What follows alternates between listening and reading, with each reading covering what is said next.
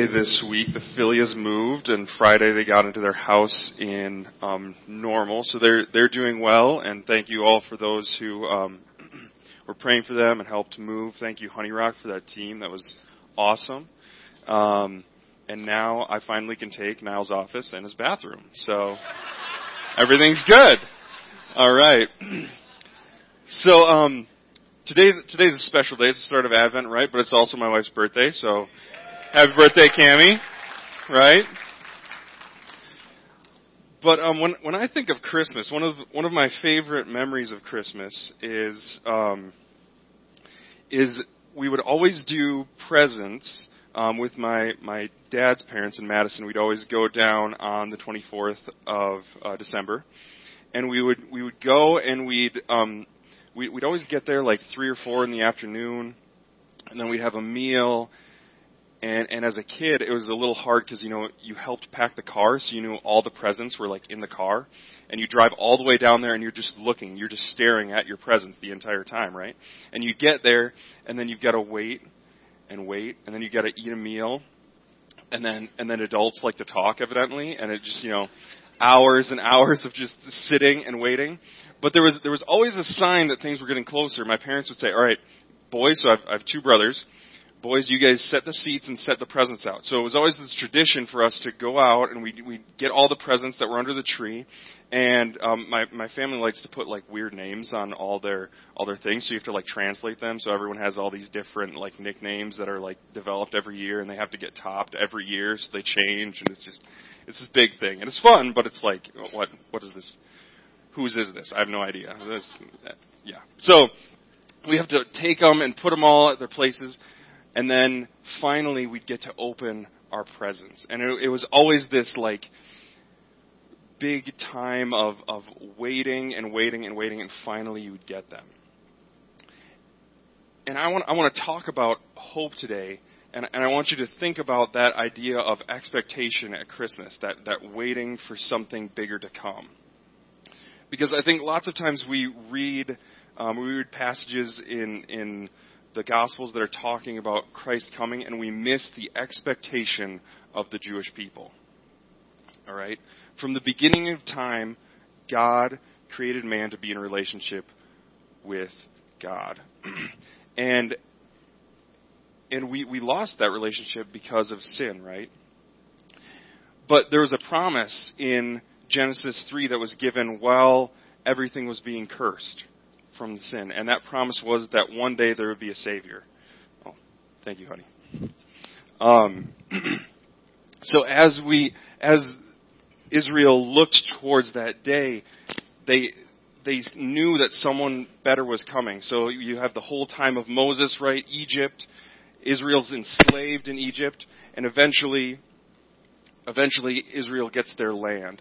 And once they get their land, they're excited. We have our land, but they don't exactly start following God, right? They don't take out all the people in the land they were supposed to. They took out some of them, but not all of them. And as that happens, at the end of that time in Israel, they look forward to a king. And a king is promised. And so Saul comes, right? But was Saul the right king? No, he wasn't the right king because he wasn't there. He was perfect in human eyes, but he was rotten spiritually. So then we have King David, who was a great king spiritually, but there were some other things that were wrong with him. He wasn't there yet, right? And then Solomon came, and with Solomon, the kingdom split.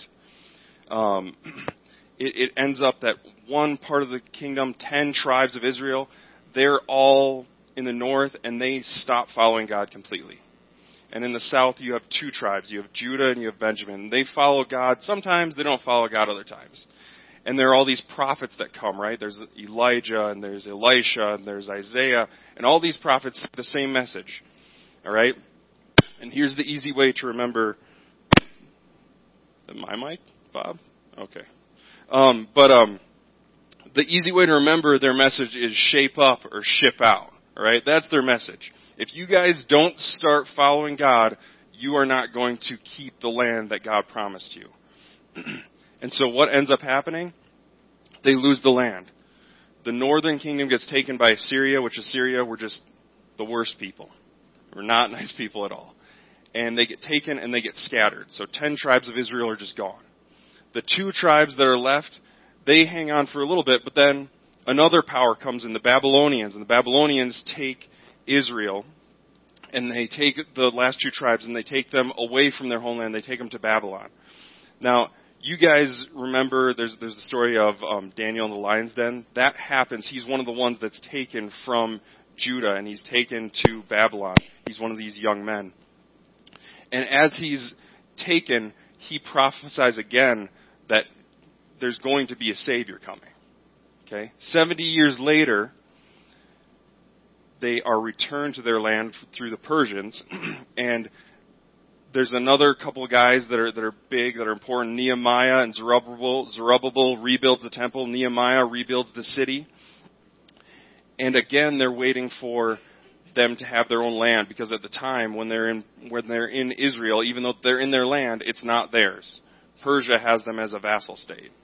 So then you have the Greeks come in, and the Romans, and there's all these different things that are happening. And during that time, after Zerubbabel and Ezra, when you get to the Old Testament, there's silence. 400 years of nothing. I mean, how long would you guys wait for a God to fulfill a promise? 400 years? I don't know if I would wait 400 years. But Israel keeps hoping. And during that time, a new system of religion inside of Judaism comes in. That's the synagogues, and Israel starts following God. They start listening to the law and doing all these things. So that's how you have the Pharisees and the Sadducees. And those 400 years of silence are finally broken. In Luke 1, they are finally broken. So if you'll turn there, we're going to start in verse 5. So I'm reading out of the New American Standard Bible. In the days of Herod, king of Judah, there was a priest named Zacharias of the division of Abijah, and he had a wife from the daughters of Aaron, and her name was Elizabeth. They were both righteous in the sight of God, walking blameless in all the commandments and requirements of the Lord. But they had no children, because Elizabeth was barren, and they were both advanced in years. Now, this is verse 8. Now it happened that while he was performing his priestly service before God in the appointed order of his division, according to the custom of the priestly office, he was chosen by lot to enter the temple of the Lord and burn incense. And the whole multitude of people were in prayer outside at the hour of the incense offering. And an angel of the Lord appeared to him, standing to the right of the altar of incense. Zacharias was troubled when he saw the angel, and fear gripped him. But the angel said to him, "Do not be afraid, Zacharias, for your petition has been heard, and your wife Elizabeth will bear you a son, and you will give him the name John. You will have joy and gladness, and many will rejoice at his birth, for he will be great in the sight of the Lord, and he will drink no wine or liquor, and he will be filled with the Holy Spirit while yet in his mother's womb. And he will turn many of the sons of Israel back to the Lord their God. It is he who will go as a forerunner before him in the spirit and power of Elijah, to turn the hearts of the fathers back to their children, and the disobedient to the attitude of the righteous, so as to make ready a people prepared for the Lord." So Zacharias receives this prophecy. He's given this message that he's going to have a son. Now there are a couple other people that have wives that are barren, and they bear a son. And always when that happens, big things happen. One of them would be Isaac. So that's Abraham and Sarah's child. And then also in the Old Testament, in Judges, the final judge, Samuel, his parents are. So when he gets this message, you know, I always think it's funny that angels tell people to not be afraid. You know, it's this big shining guy that you've never seen before. And they're like, no, don't worry about all this. Just don't be afraid. It's all good. It's fine. But if an angel gave me like this message, I don't know what my first reaction would be, but I don't think it would be what Zechariah's is. So verse 18, Zecharias said to the angel, "How will I know this for certain? For I am an old man, and my wife is advanced in years." So this glowing guy shows up, tells me that I'm going to have a kid, and the first thing I say is, "Are you for real? This doesn't seem right." Doesn't seem right. You are, nope, no way. But that's what happens. The angel answers him and says to him, I am Gabriel who stands in the presence of God, and I have been sent to speak to you and to bring you this good news. And behold, you shall be silent and unable to speak until the day when these things take place, because you did not believe my words, which will be fulfilled in their proper time. The people were waiting for Zacharias and were wondering at his delay in the temple. But when he came out, he was unable to speak to them, and they realized that he had seen a vision in the temple, and he kept making signs to them and remaining mute. When the days of his priestly service were ended, he went back home. After these days, Elizabeth, his wife, became pregnant, and she kept herself in seclusion for 5 months, saying, "This is the way the Lord has dealt with me in the day when he looked with favor upon me to take away my disgrace among men." So we have to remember that in Jewish culture, if a family didn't bear children, it was a stigma on them. They were disgraced. The assumption was that they had sinned. So for Elizabeth, it was kind of like, oh, and finally God is saying that I'm doing something right, which we know Jesus breaks that stereotype wide open over and over again throughout the Gospels. During this same time, Gabriel appears before Mary, who is a relative of Elizabeth's, and tells her that she's going to have a child as well, right? We know that that child is going to be Jesus. Mary ends up visiting Elizabeth. This is verse 39. Mary and Elizabeth visit each other, and when Mary comes in, she's pregnant currently with Jesus. When she comes in, the child inside of Elizabeth jumps. And this is a cool thing, because lots of times we don't really understand very much about the Holy Spirit, right? We don't exactly know how the Holy Spirit works. But it says that in the promise that the Holy Spirit will be with John, the Elizabeth's baby, even in the womb. And this is a time when that's shown.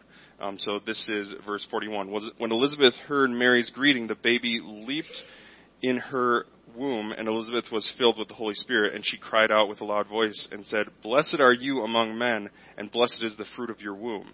And how has it happened to me that the mother of my Lord would come to me? For behold, when the sound of your greeting reached my ears, the baby leaped in my womb for joy. And blessed is she who believed that there would be a fulfillment of what had been spoken to her by the Lord." So there were great things planned for John and in John's life as he became the forerunner for Jesus. When John is born, they're not exactly sure what his name should be.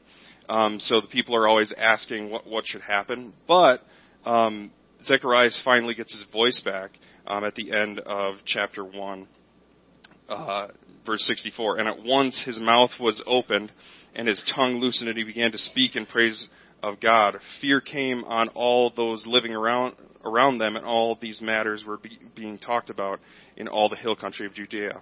All who heard them kept them in mind, saying, 'What then will this child turn out to be? For the hand of the Lord was certainly with him.'" So 400 years of silence, and a baby is born, and that baby is extraordinary, right? Zechariah praises God. He has this long praising that ends chapter 1. And one of the things that he says in it, so this is verse 77, or we'll start in 76. "And you, child, will be called the prophet of the Most High, for you will go on before the Lord to prepare his ways, to give to his people the knowledge of salvation by the forgiveness of sins, because of the tender mercy of our God, with which the sunrise from on high will visit us." So, from the beginning, he's supposed to be the forerunner. He lives out in the desert. He doesn't live with the rest of the community. He doesn't live in Judea, except in the wilderness. So I think it's an interesting thing that he comes from the wilderness. Lots of times wilderness in Scripture is a symbol of bad things coming, but instead John lives out in the wilderness, and eventually when he does come, good things happen. So a couple of things to take away from his birth. Number one, John's origins were just as humble as Christ's. Lots of times we think of Christ as the king, right? And at the same time, he is born inside of, a manger.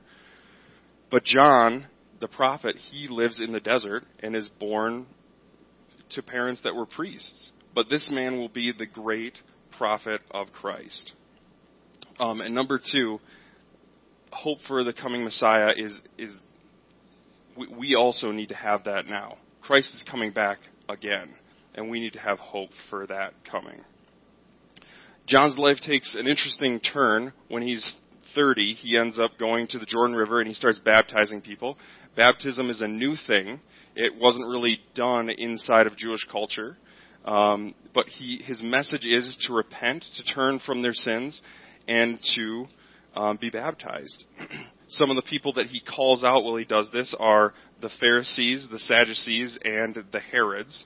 The Herods were a puppet government, so they were controlled by the Romans, but they lived and were in the Jewish community. There were a couple different ones, but they viewed themselves as Jews, but in reality they were Idumean, which is from the other side of the Middle East. So John calls them out, and the reason he calls them out is because one of the Herods takes his brother's wife as his own wife, which was not a Jewish thing to do. So he calls him out, and they get ticked at him and throw him in prison. And he languishes in prison for a number of years and eventually gets beheaded by the Herods. But John lays the foundation for Christ. He preaches kind of the same message that Christ does and brings a really important message that they need to hear. Jesus talks about John a couple times, but the one that really stands out is in the Gospel of Matthew, chapter 11, sorry. And it is verse 11. And Jesus says this: "Truly I say to you, among those born of women, there has not arisen anyone greater than John the Baptist.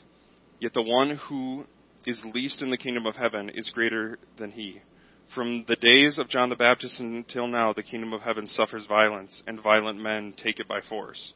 For all the prophet and the law prophesied until John. And if you are willing to accept it, John himself is Elijah who was to come. He who has ears to hear, let him hear." So John the Baptist over and over again is compared to Elijah. And one of the cool things about John and Elijah is that their message both fell in times when the nation of Israel needed revival. They needed a new breath of life. Elijah comes in a time of Ahab and Jezebel, who were not nice people at all. And Elijah ends up pretty much destroying Baal worship inside of Israel for a generation. But Elijah never gets a full revival inside of the northern kingdom of Israel. Of the two kingdoms of Israel, there's the north kingdom and the southern kingdom, right? The northern kingdom had 19 kings, and the southern kingdom had 20. Of those 19 kings, how many of them do you think were good? 0 were good. Of the 20 kings in the southern kingdom, 8 were good. So Elijah, even though that he's a great man, he still doesn't get that full revival that he wanted.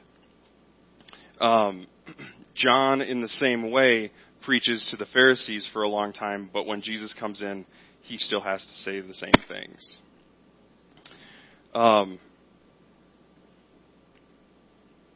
So I have 3 points for you to take away from John's life and everything else with him. Number 1, speak the truth boldly. Lots of times, I think around Christmas, we have lots of family members, and we don't necessarily like to speak the truth boldly about Christ. I think about growing up with part of my family that wasn't Christian, and I didn't really want to talk about Christ. But the reality is that I need to. So I think from John's example that we can do that, even to people that are in power. I mean, I think about talking to the Herods. I think that would be a very awkward conversation. Number 2, walk humbly before the Lord. When Jesus comes to John, the first thing John says is, well, first of all, Jesus asks him to baptize him, and John's like, no, you should be baptizing me. Even though that John is this great prophet and he's supposed to be Elijah, he still says, no, you should be baptizing me. But John listens to him and does baptize him. And number three, be prepared for the Messiah. All right? John's message was repent. And we need that today. All of us need that today. Look at ourselves, look at where we're at. Christmas is a time that's a little bit focused on self, a little bit, right? And we need to be focusing on other people. The message hasn't changed. Christ is coming again, and we need to repent and be prepared for him. I'm going to pray, and then we're going to close. Cross-training will be here at 10:45.